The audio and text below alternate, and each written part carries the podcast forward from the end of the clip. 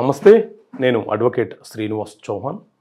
మిత్రులరా మన నిత్య జీవితంలో ప్రతి చర్య కూడా చట్టాలతో అవినభావ సంబంధం కలిగి ఉంటుంది కాబట్టి చట్టాల మీద అవగాహన పెంపొందించుకోవడం ఎంతో అవసరం. సో ఈ వీడియోలో మనము మన పైన ఏదైనా క్రిమినల్ కేసు ఉంటే మనము విదేశాలకు వెళ్ళలేమా?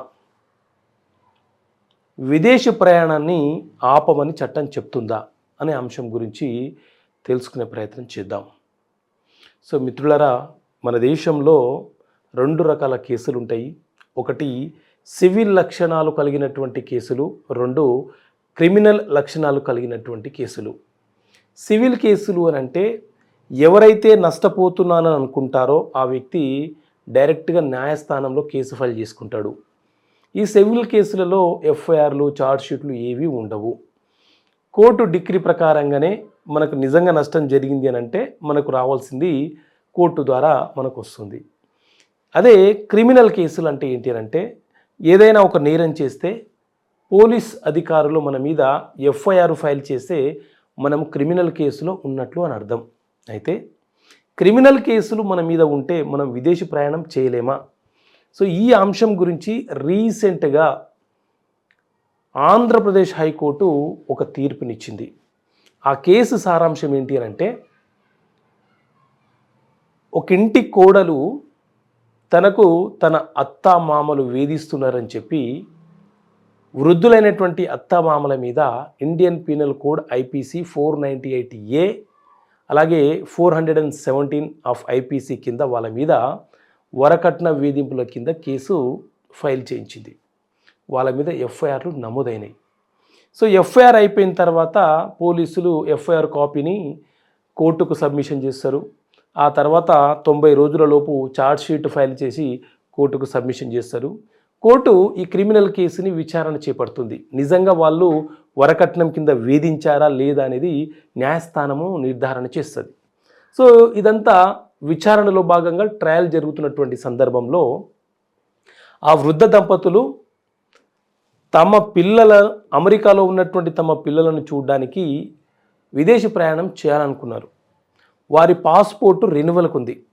సో పాస్పోర్ట్ అధికారులు మీ మీద క్రిమినల్ కేసు ఉండడం వల్ల మీ యొక్క పాస్పోర్టుని మేము రెన్యువల్ చేయలేకపోతున్నాము రెన్యువల్ చెయ్యము అని చెప్పి ఆపివేసినారు.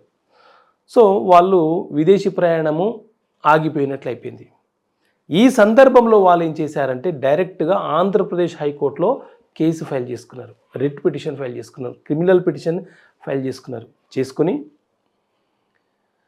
వారి బాధ అంతా కూడా తమ కౌన్సిల్ ద్వారా తమ అడ్వకేట్ ద్వారా న్యాయస్థానానికి అభ్యర్థించుకున్నారు.